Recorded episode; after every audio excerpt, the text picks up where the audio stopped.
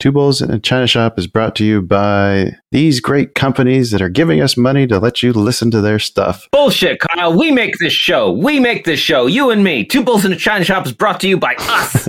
Someone's got to pay the bills, Dan, because it's not our trading. All right, roll them. You are listening to an entertainment program put together by a company called Financial Ineptitude. Anything said on this show is not an endorsement or professional advice. Would you really want to tell a court of law you were suing us because you thought taking financial advice from two idiots on a podcast put out by Financial Ineptitude was a good idea? Really? Clown hat smiley face.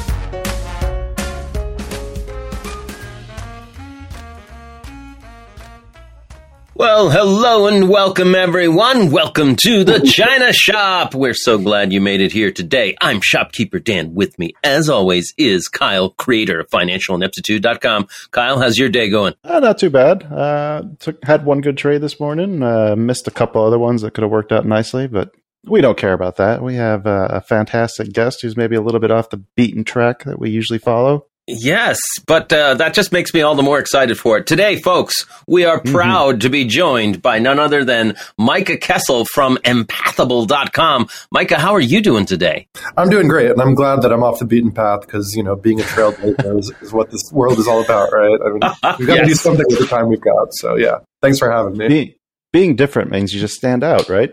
Yeah, yeah. As, as well as we can. Yeah, you know, it's, it's that pink tie on a front. why, why, don't you tell us a little bit about yourself and what you do then? Because it's not, uh, this isn't going to be our typical, you know, tell us about your investment strategies. Yeah, no, absolutely. You know, I was giving a keynote for um, the ESG conference of pensions and investments a couple of months ago. And, um, you know, standing in front of a room of, of institutional investors talking about how their team, how they can be, you know, essentially voting with their dollars dollars on organizations and leaders that are creating environments that that have empathy um, can be can be a hard case for some people to understand. Mm. But I think that I hope that by the end of this hour, or whatever time we have together today, that we can we can make that case that we can all understand why um, things that we often consider soft skills like empathy and creating a, a, you know an environment of belonging can ultimately lead to the types of places that not only you know we want to work at but the types of places that become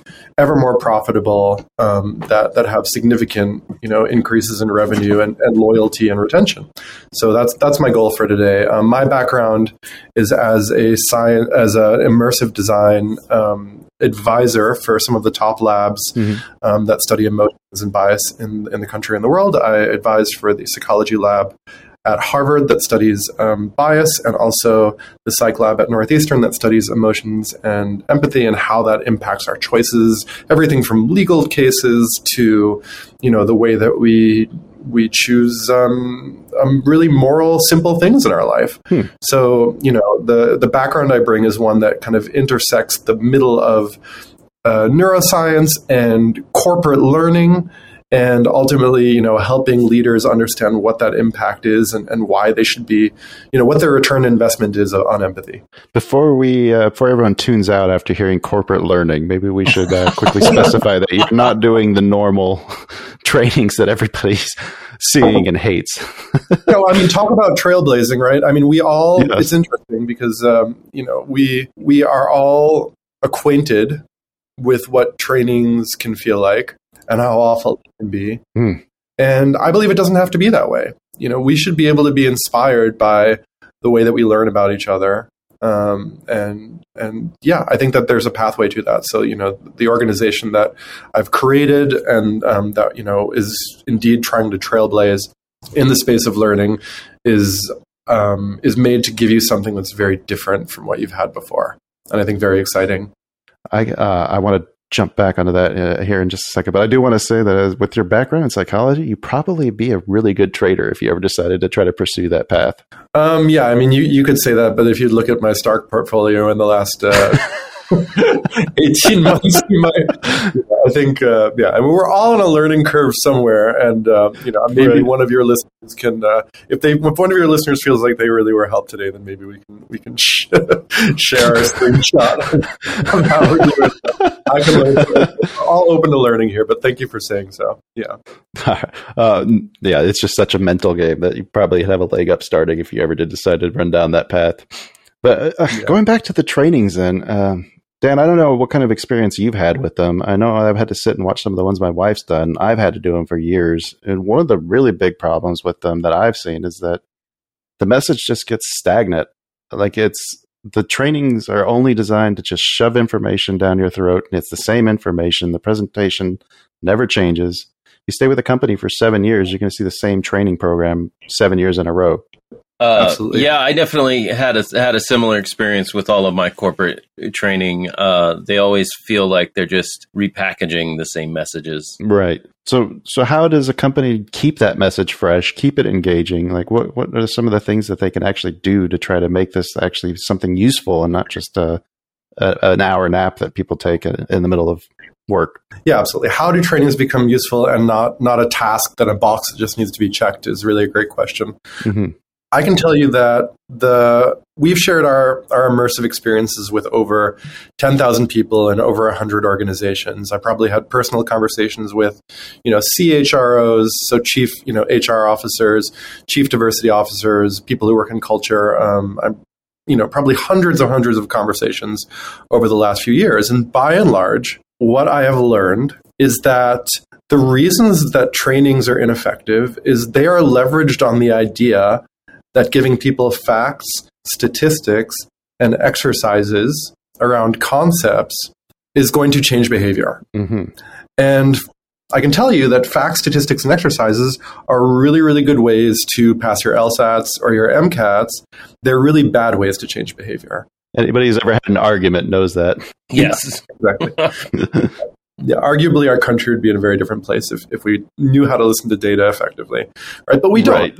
not how we, you know, there, there's a the great thing about working, you know, between the space of neuroscience and business is I get to know things like if you there's a study that shows that if you if, when political opponents talk about um, the data around the thing that they're arguing for, mm-hmm. their opponent listens very poorly to that. But if they tell a personal anecdote around that data, hmm. then their opponent's belief in that story that it's true goes way up, right? So if I were to talk to you about, you know, something like gun control, and I was talk to talk to say, you know, twenty percent of of people who um, are killed with you know guns are are done so because they are um, you know they're getting their guns from from people who, who don't have licenses. That's a statistic mm-hmm. that you have very little resonance with. If I tell you that I have an uncle who accidentally shot someone because it wasn't his gun, it was actually his friend's gun, and his friend didn't have a license. And had he had a license, that would have never happened. And now that person, you know, is in the hospital and will never walk again. Mm-hmm. Which one are you more likely to find to be true? And the interesting thing is, the moment that we add the data on top of that, it actually doesn't increase the believability in my story that much. Right. So, you know, learn through experiences, we learn through anecdotes and stories. And the way that trainings are given are not through experiences, anecdotes, and stories, right? They are given through facts and statistics. And the problem with facts and statistics is that they are negative. 75% of programs out there use negative me- messaging to get their point across. And I don't know about you guys, but you know, the last time someone used negative messaging to try and get me to do something, I probably didn't do a damn thing. Right. Uh, you make a great point too about the the difference between personal stories and statistics. Uh, I think it kind of just boils down to, and it's probably the root of like your entire business, but you have no empathy towards those statistics. Statistics are just numbers, and that's the problem. Like when you tell a personal story, now you've suddenly put a face to it, you put a person behind it, and you've seen how this person has been affected by his story. Like that's a much more powerful message. Exactly, exactly. Right. The thing that Empathable, so our organization is called Empathable, and the thing that I think we're doing that's very different, uh, you know, how we're applying empathy is by letting you see the world through someone else's eyes just for a few minutes a day. right? Or we can do trainings of 90 minutes. Like both are possible, right? But we've received a really significant in kind donation from one of the country's top app developers. They made the Capital One apps and the MasterCard apps and things like that. And, you know, they've put over $3 million of their human time to create an application for iOS and Android that can work for businesses and teams where you'll be able to walk in the shoes of, you know, a black woman with an MBA working at a Fortune 50 company or an Asian man who's a program director at a tech company and things like that, right? And by walking in their shoes and seeing enactments of real moments in their life, you know, where the eyes are the camera and where their words are on the screen, you don't hear their words, you speak them out loud, right? Having that interaction is so much more powerful than being told, this is what it's like to be this person, or this is what it's like to be. That doesn't do anything for us, right? Mm-hmm. If we just give people the experience, a plurality of experiences, right? That's how we learn through a plurality of experiences. We give people that emotional experience of what it's like to be someone else, even just for a few minutes a day. And we never tell you that you're wrong. We never tell you what to think. We just say, hey, you know, your experience as a human being on this planet is totally valid because it's your experience. So as your experience as an individual, it's completely valid. So too is this other person's experience totally, totally valid. And all we want you to do right now is remember that the validity of their experience is also a thing, right? It's just out there like the validity of your experience. And that's what empathy is. There's no right or wrong. It's just understand. It's celebrating. It's celebrating that we have different viewpoints and that people have viewpoints that are going to differ from our own, but that that actually makes us better and stronger right? As organizations, even even in the way when we talk about diversification, right? And that's certainly you know diversifying is the name of the game, right? In in in the long game of investing, we all know that diversifying obviously is the name of the game. Why is that? Well, in science, there's a word called degeneracy, which, you know, in, in common speak sounds like a bad word, but in science, it's actually a good word. Degeneracy means we can get to similar solutions and let's just say similar solutions being successful solutions through different methods, right? So you know we can we can you know raise the value of our portfolio 25% in in 6 years by looking mostly at uh, you know conscientious companies or investing uh, mostly in oil and guns, right? Or we can invest mostly in um, you know in larger portfolios or smaller portfolios right? We can do it with a money manager. We can be a day trader. There's so many ways we can get there. But all mm-hmm. of those can lead to success. And arguably being able to embrace those different ways teaches us something about how we can solve problems better and it's it's hard to grasp in this world because we get so moralistic and so ethical about what is right and what is wrong. but we sometimes forget that this variation of opinion is actually helping us in many ways. It doesn't mean I don't have an opinion about it, by the way, either. But I can tell you right. that variation is something that should be celebrated. So, how does this? Like you said, you mentioned that you gave this speech uh, to a bunch of investors at a, a, a keynote speech, right? Mm-hmm, that's right. How was this uh, uh, received? How was your message received? Um, well, I can tell you that a lot of those investors work for, you know, some of the larger financial institutions that we're now, you know, working with, and we're now in mm-hmm. discussion with, because, you know, I think the the beautiful thing about financial institutions is that the beautiful and the horrific thing, right, about financial institutions. yeah, there's a bad side for sure. Yeah is, is actually the same thing, which is that they're numbers driven. Mm-hmm. Right. I have a I have a friend who you know spent most of his life at Goldman and Bloomberg, and you know what, and he's he's the guy that you call in to like have the last you know sets of five meetings to close the fifty million dollar deal, mm. and you know having a, had a lifetime of of work in those types of organizations, he this is a quote from him. He said to me, "You know, Micah, when it comes to empathable being accepted by financial institutions or not, if it moves the bottom line, they'll throw any amount of money at it, right? And and it's not the money I care about, but it's the return on investment turning into impact that I really care about. I really care about people investing in something that's going to work for them because if it doesn't work, it's going to create apathy and pushback, and that's what most of the you know bias training and sexual harassment training out there is doing. It's creating apathy, you know, and pushback and defensiveness.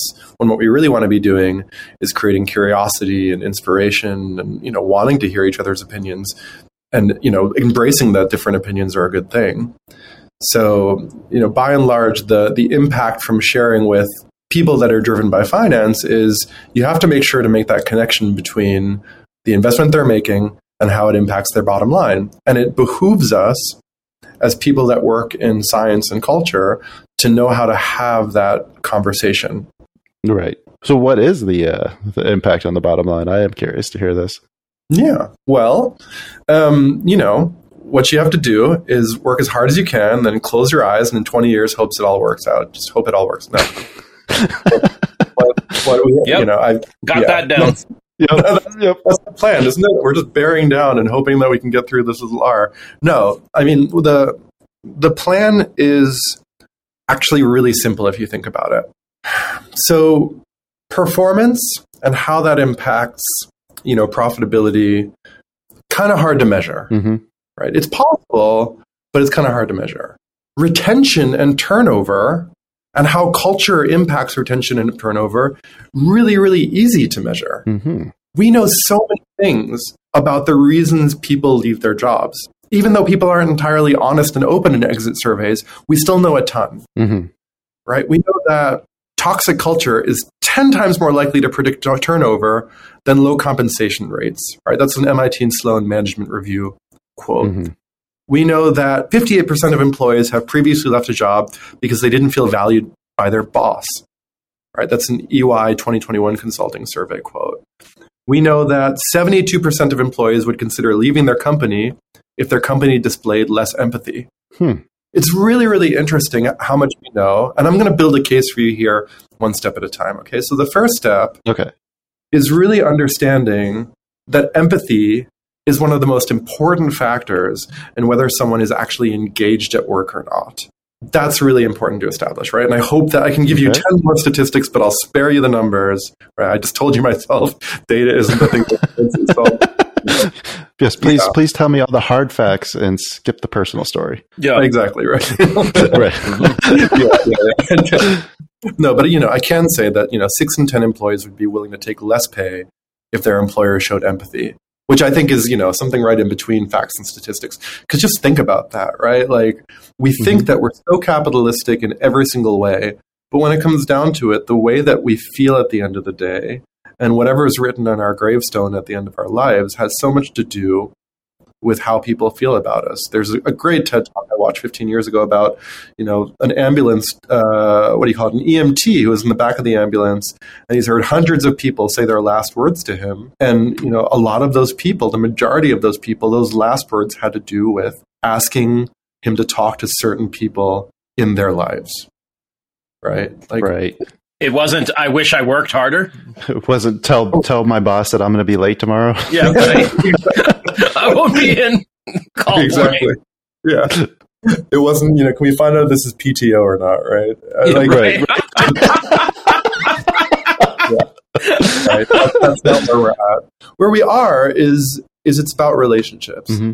and and we under we underestimate the amount that people are willing to do for a company in terms of loyalty and in terms of relationships in their in their work life when those relationships feel psychologically safe when they feel you know which I, I know is a weird word for people but it just it, what it means is being able to ask a question and feel like you're not going to be laughed at for asking a question and everyone's going to think you're dumb and kick you out it means being able to depend on each other right and i want you to remember that statement when we get to a later point in this interview Okay, you got yes. it. I'll come back yes, to it. Yes. Right. So, first part of our case here, we, have built a case that empathy is really important. Mm-hmm. So, here's a really interesting um, statistic from Businessolver. In 2019, 250 CEOs were interviewed, and they were asked how important do they think empathy is to a company's bottom line. And 97% of CEOs said empathy is essential to our company's bottom line. Of those of those companies, of those CEOs that were interviewed, 90% of their employees at those companies said that they thought that their empathy was undervalued. Mm-hmm. Right? Just like mind blowing, yep. right? We, these CEOs know empathy is really important, but their employees feel like their empathy is undervalued. So, what that's teaching us is that we all really suck at empathy.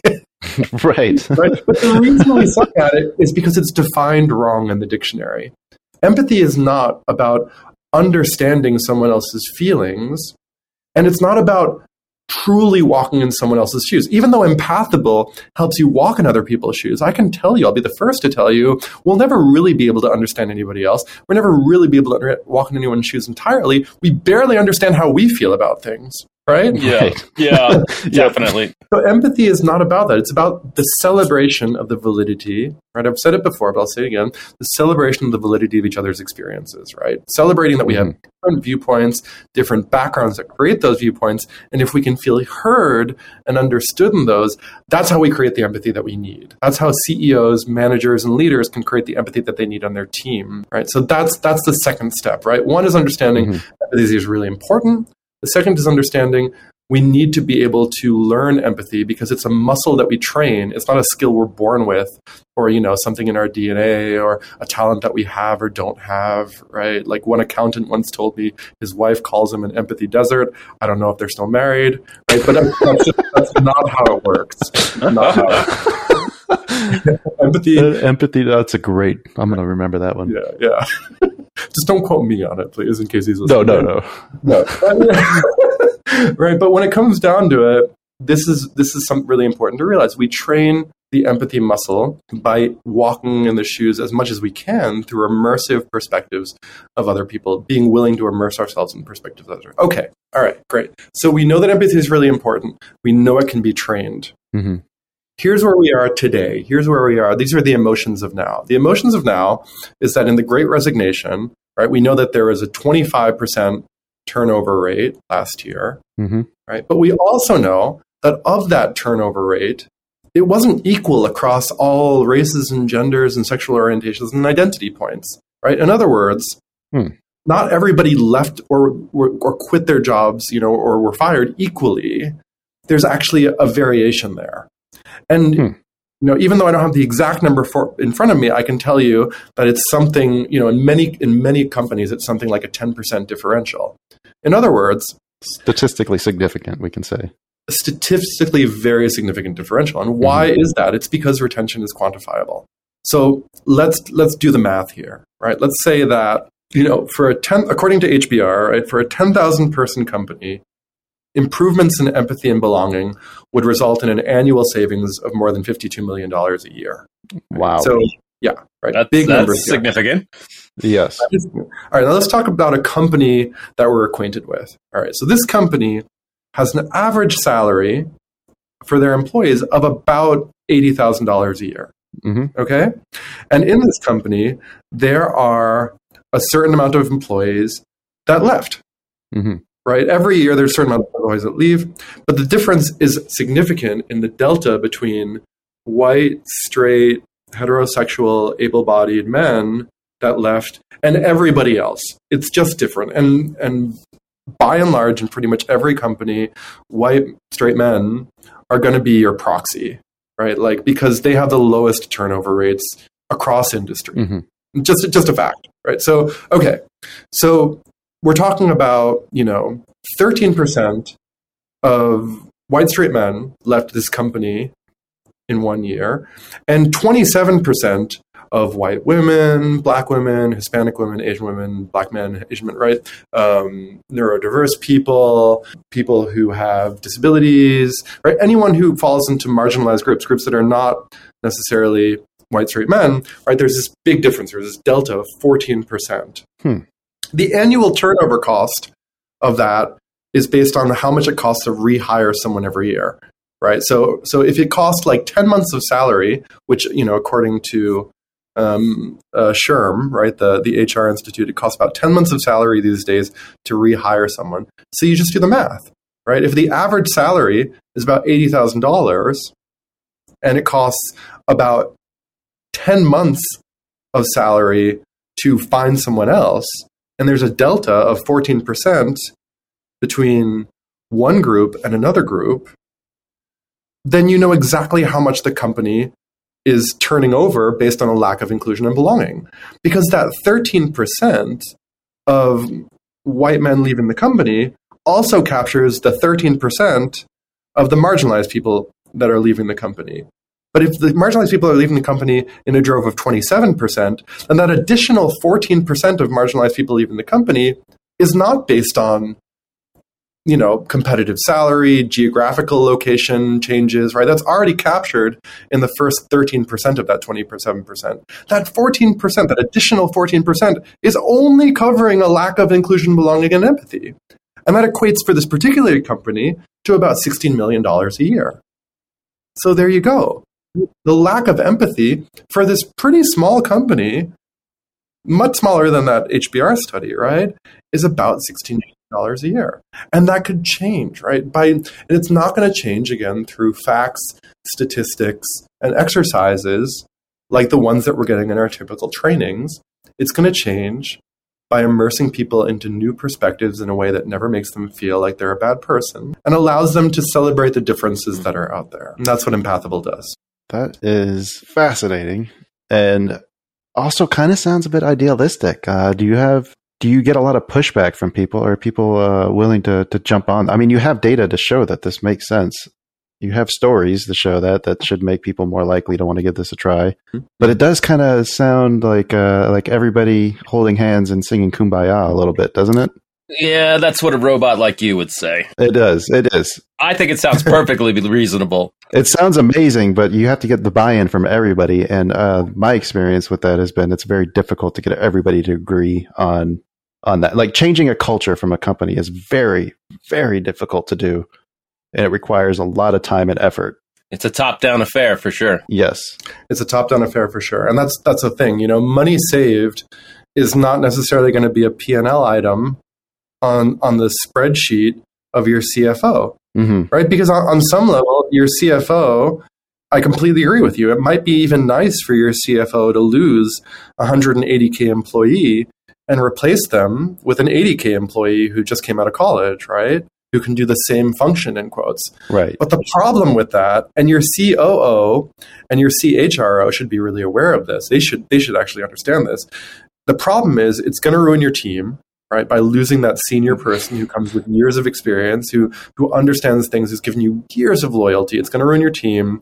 You know, you're going to lose your best people, and frankly, you're going to have to explain to your board why you're not meeting your retention strategy of qualified people of color, women, and LGBTQ plus employees.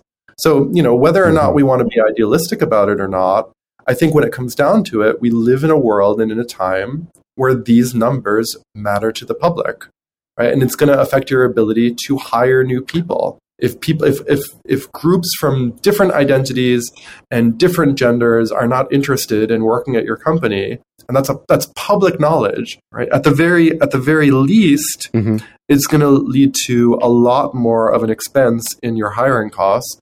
And at the very most, it's going to lead to class action lawsuits because eventually it's going to catch up with you. You know, and it's going to do so not because people are explicitly trying to be racist or sexist. That's not what I'm saying. You know, by and large, most people in companies aren't explicitly biased. These are about social mistakes that we need to understand in order for us all to feel kind of like we have a sense of belonging with each other. Right. So, like the simple thing here to understand is that when you're talking about assessing your retention and its cost, we should be asking ourselves, you know, and as investors, we should be checking in, you know, whether it's on the news or for institutional investors, really checking in with with leadership. You know, are they are they measuring their delta in retention? Are they even doing that? You know, is your C-suite aware of it? And what is their plan on closing the retention gap? Because what i'm not saying here is that you know we're going to close a 14% retention delta in in a year right? But what we need to do is start you know as the empathy score of a company goes up the turnover rate of that delta should go down right? And that that's what we're looking for. So year over year we should see that line moving in the right direction. Now you've worked with some pretty big name companies uh, looking at the the web uh, the the company's website, the empathable.com. Uh, like I see like Cisco, Meta, um, Ford. Yeah. Um, did you? Was there any like pushback from you, like trying to uh, um, when you when you implemented this program, or was everybody like from the top down like fully on board with this? And if so, like what sort of results did they see? Yeah, absolutely. So pushback is something that happens when you tell people what to think. Mm-hmm. Um, pushback something happens when when you know you t- you tell people that they're that they're um, you know doing things in in a bad way, and that can happen in a really explicit way, like you know telling them outright, but it can also happen in really subtle ways. And I think the beauty of sharing immersive experiences where you're walking the shoes of other people is that we're never saying you know you're doing things wrong. We're never saying that you're you're a bad person. I, I, can give you a really great example. We were once sharing with a pretty conservative body of people um, and we were sharing a scene that had to do with the way that certain you know certain groups feel that other groups take up a lot of space on the sidewalk. Oh, those people. yeah, you know, and and the thing is, um, you know, in different countries and in different cities, opinions are going to differ, but that's the whole point, right? We all have different life perspectives. And this is not, I want to start this conversation by even saying, I'm not here to tell you that one person is right or wrong. I'm here to share the perspective, right? That there are a lot of people out there that feel like a lot of other people don't move out of the way when they're walking down the street. Mm-hmm. And during this session, where we were sharing the immersive experience of someone, of watching someone have that experience of someone not moving out of the way, and then saying, you know, these people never move out of the way for us. This person in the session said, you know, I think that was rude. I think we all move out of the way for each other. I don't get it. We all have a fair chance. What's the big deal? What do you think we said to that person? Right? What do you think most trainings would say to that person? You're wrong. Most trainings would say, well, here's why it isn't and right, here's what you don't understand and look at all this data and statistics right? And what have you done? Right. you have created someone who has turned their brain off to wanting to learn because you have told them in essence that they're a bad person. Yeah. Right? What we did is we said thank you so much for sharing that perspective. We really appreciate it. And the thing is we're not saying it in this sort of lip service way. We really mean it. Like they have a different mm-hmm. opinion than we do but it doesn't mean that we shouldn't be grateful that they're willing to be vulnerable enough or that they're allowing their emotions to have them express something because not saying anything can actually be a lot more harmful than actually saying what you think. Like, in order to bring our unconscious thoughts to life, we need to be able to speak them sometimes. So, what we did is we said, Thank you so much for sharing your thoughts. We really, really appreciate it. And one week later, as we often do, we had our next session and we had a check-in first and we said hey how has your week been? You know what's been going on? And this person said to us you know i've been thinking a lot about that scene because i still think it was really rude but i do notice it's changed the way that i've been walking down the street. Yes. You know success. that's right. changed. that's changed. Right? can yeah we can you do a scene at the grocery store uh, and people using their carts and hogging the aisles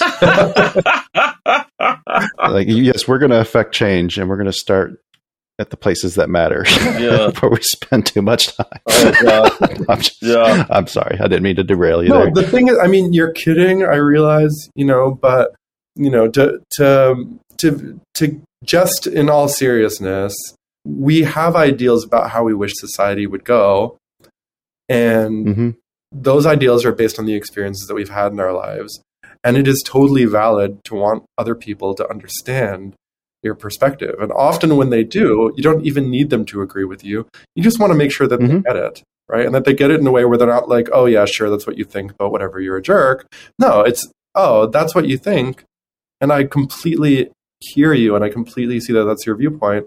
I have a different viewpoint because I come from different background, but I'm not shutting you out, right? So mm-hmm. the answer in short is yeah. Like Dan and Kyle, let's like let's make that scene, right? Let's give people an understanding. Um, you know, to to give you an even more extreme example, I was talking to you know one of the big banks, someone there who has spent his whole career as a, as a senior manager, who mm-hmm. advises the ultra high net worth people in his portfolio, and where they can be um, you know, providing generosity, right? Where they can be philanthropic and how they can be philanthropic. But he's also managing a lot of their wealth. Mm-hmm. And he said to me, you know, after we got to know each other and we were having dinner, and you know, somewhere after after the second chorus, I think you know we all loosened up a bit. And he said, Micah, could Empathable ever make an experience about what it feels like for an ultra wealthy person to lose all of their money over the course of 10 years because they're investing badly.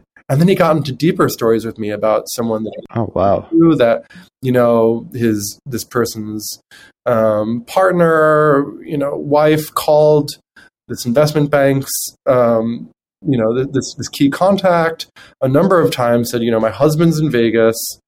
Um, I know what he's doing. You know these are these are six and you know high six figure days that are going into the red mm-hmm.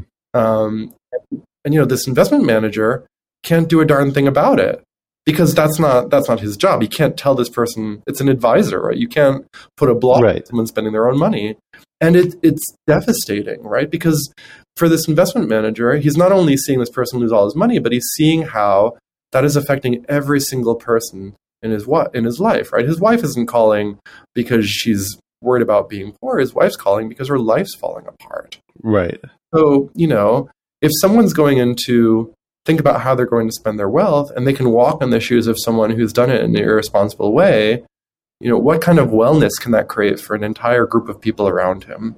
We need to stop being, you know, partisan or political when it comes to empathy. Empathy is something that we all deserve because we all come from exactly where we come from. that I love that statement um, you just sold me 100% on everything that you're doing Mm. uh, the fact that you're not excluding somebody just because they have perceived more benefits than the rest of society the fact that you're treating everyone's experiences as something to that we can all benefit from uh, I mean, I'm, I'm actually, ooh, It's inclusive, right? Ooh, I'm getting goosebumps. That is true inclusivity, Yeah. and I think No. that a lot of the programs out there don't have that. Yeah, I, I think I think one of the biggest challenges, you know, and this is this is where I'll get into a bit of uh, you know a personal opinion with you, and I hope Mhm. I hope that you know, we can be seen really as a personal opinion, you know. But I think we come from a generation of grandfathers and great grandfathers throughout the world, not just in the states, right? That Yep.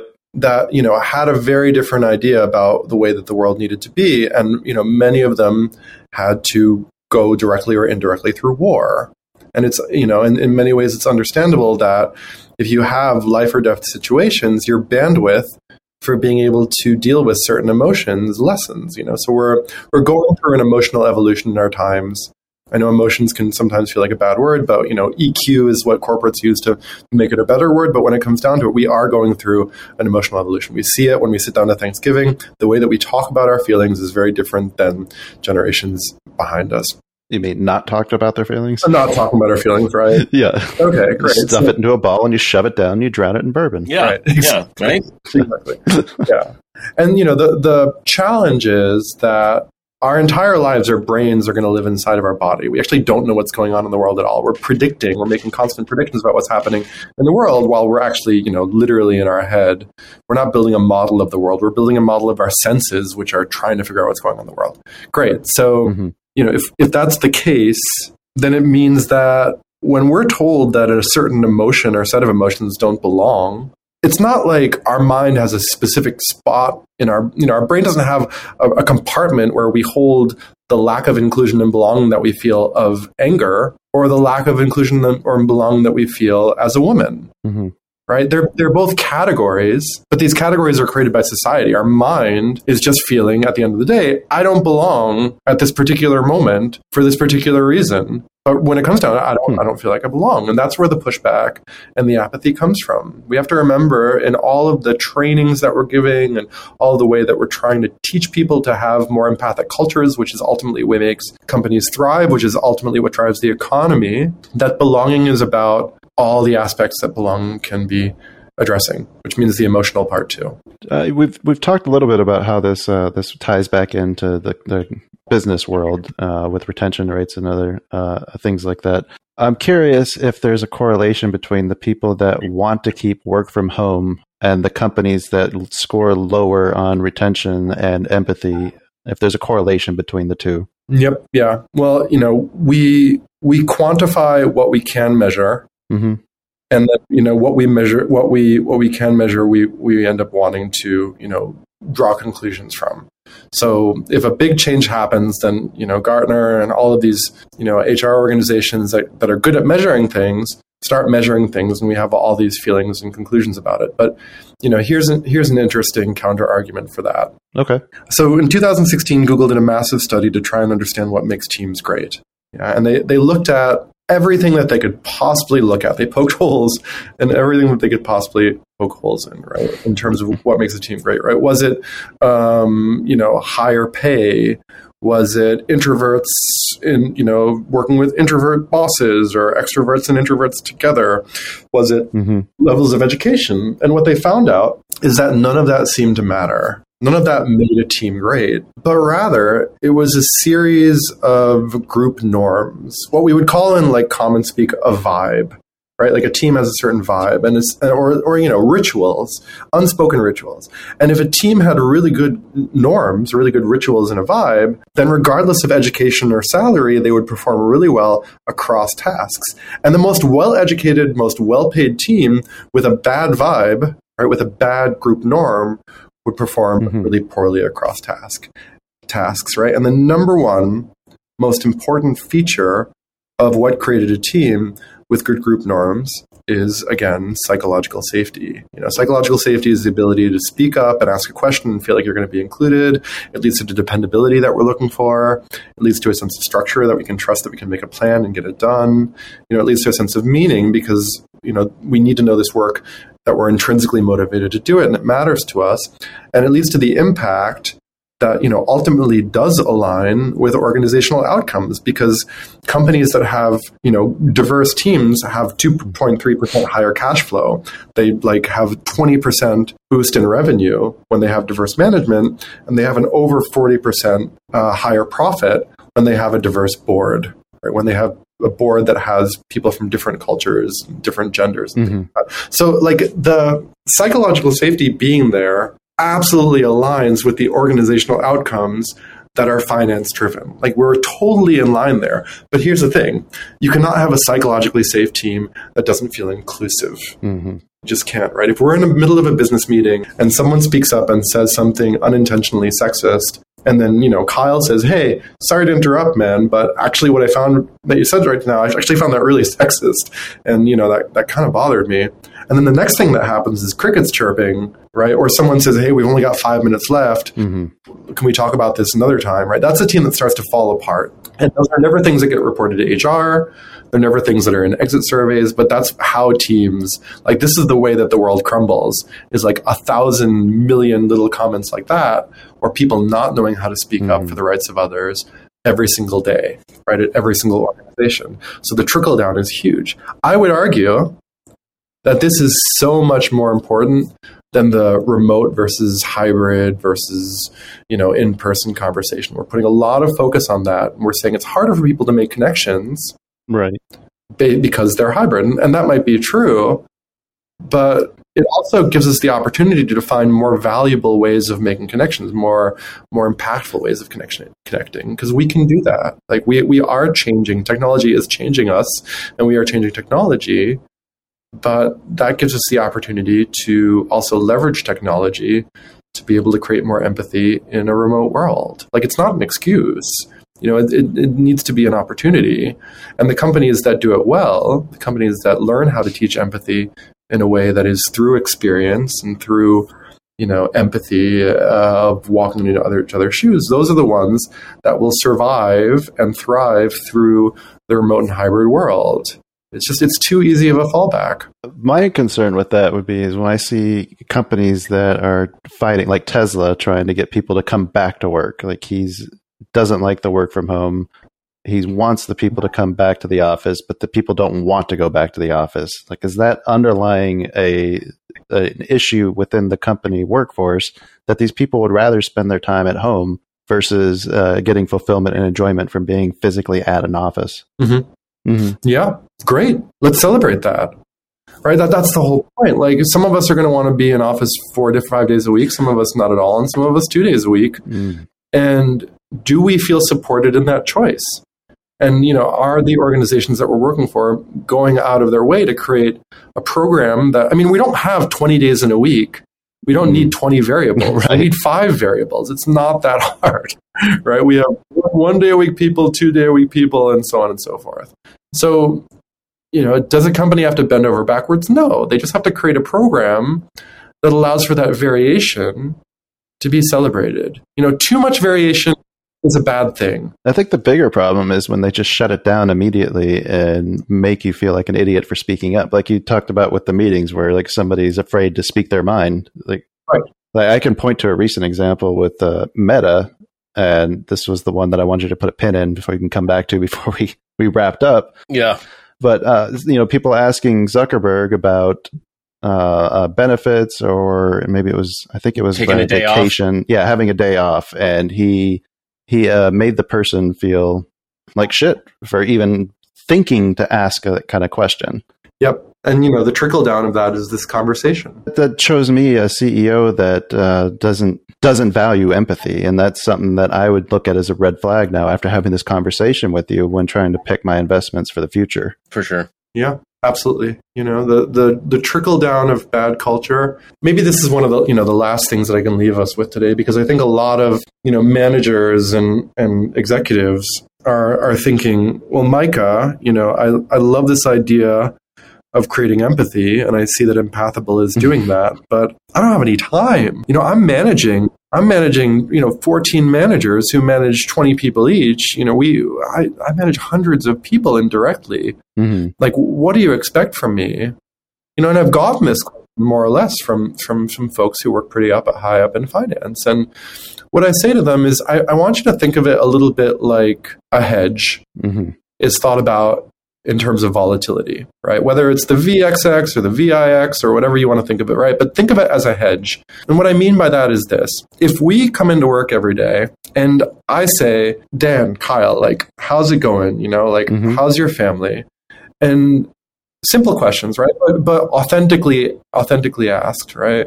And you take 20 seconds to answer that question and you feel like in those 20 seconds, I've really heard you, then what we're doing is we're creating a foundation of a relationship that at the moment in time when inevitably in the future I will say something to offend you. Inevitably in the future, I will make a social mistake. I won't mean to. That's why it's a mistake. It'll be unintentional, right? But by accident at some point, because I don't have the life that you have, because we've had different experiences, you know, maybe I'll make some sort of joke and, you know, that joke will be at the expense of someone that has been near and dear to you in your life and I didn't even realize that I did it. At that moment, our psychologically psychological safety, our connection could be broken forever. But if I have given you Mm-hmm. the feeling that I want to listen to you, if I have actually practiced empathy with you over and over again, then you are so much more likely to say to me at the end of the meeting, right? Like, hey, Micah, I'm just telling you this because, you know, I, I want you to know, like what you said before, like, yeah, I have like this person in my family and, you know, that affects them. And, you know, I'm like, just, just so you know, like, I know you didn't mean it that way, but just so you mm-hmm. know. And then I can say, oh, dude, thank you. Like, I had no idea.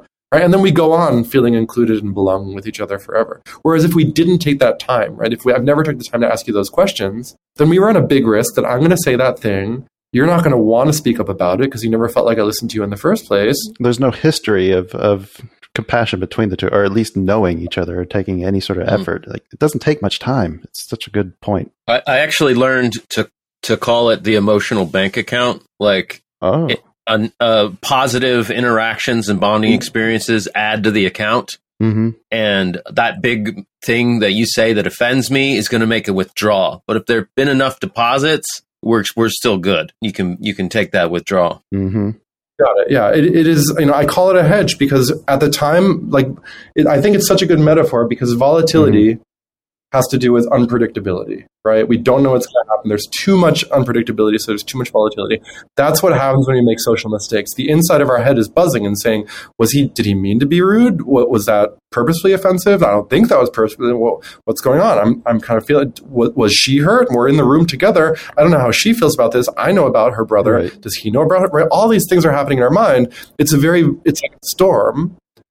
In that moment, what we need to to to fare through that storm is the hedge of feeling like there's someone who has made those deposits right in the emotion bank, as you put it. There's another side benefit to that too, and that's where the you may learn some of those things that would set somebody off, or that somebody is more sensitive to if you took you know the 20 seconds every few days just to come by and say you know how are things going. So you may not even ever even be in that Mhm. position. Exactly.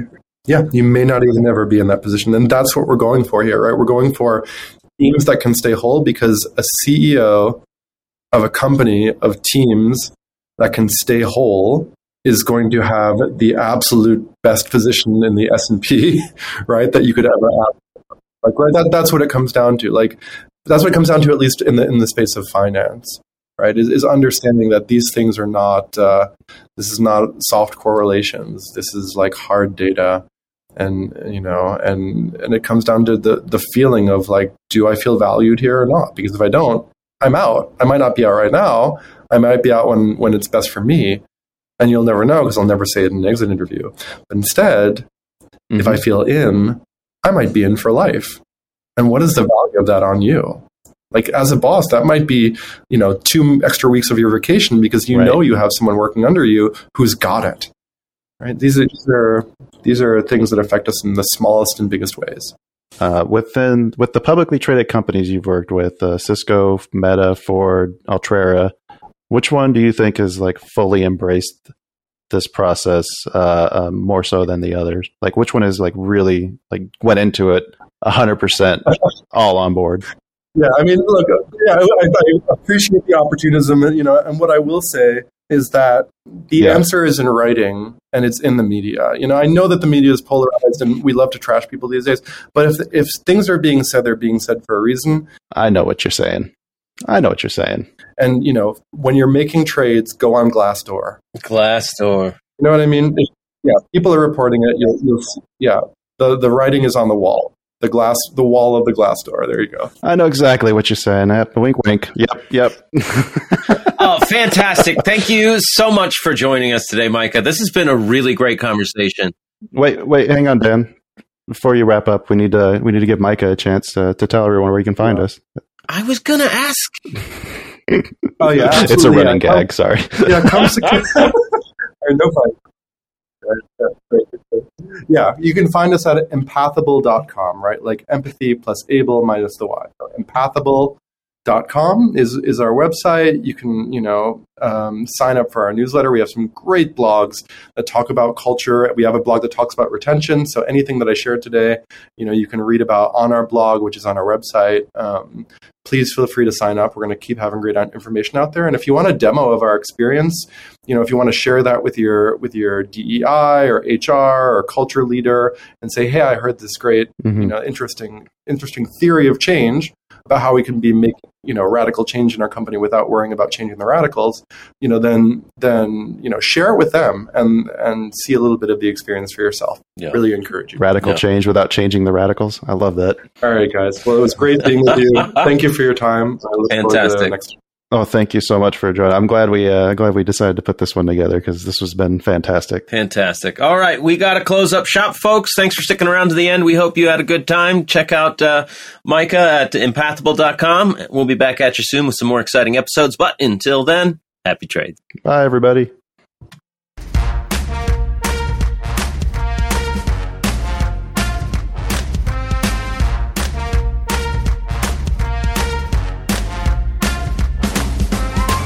Two Bulls in a China Shop is an entertainment program, and all thoughts and opinions expressed in the show belong to the hosts and not of any company. They are not intended to provide specific advice or recommendations for any individual or on any specific security or investment product. It is only intended to provide entertainment about stocks and the financial industry of trading. If you make trades based on what you hear in this show, you assume all risks for those trades.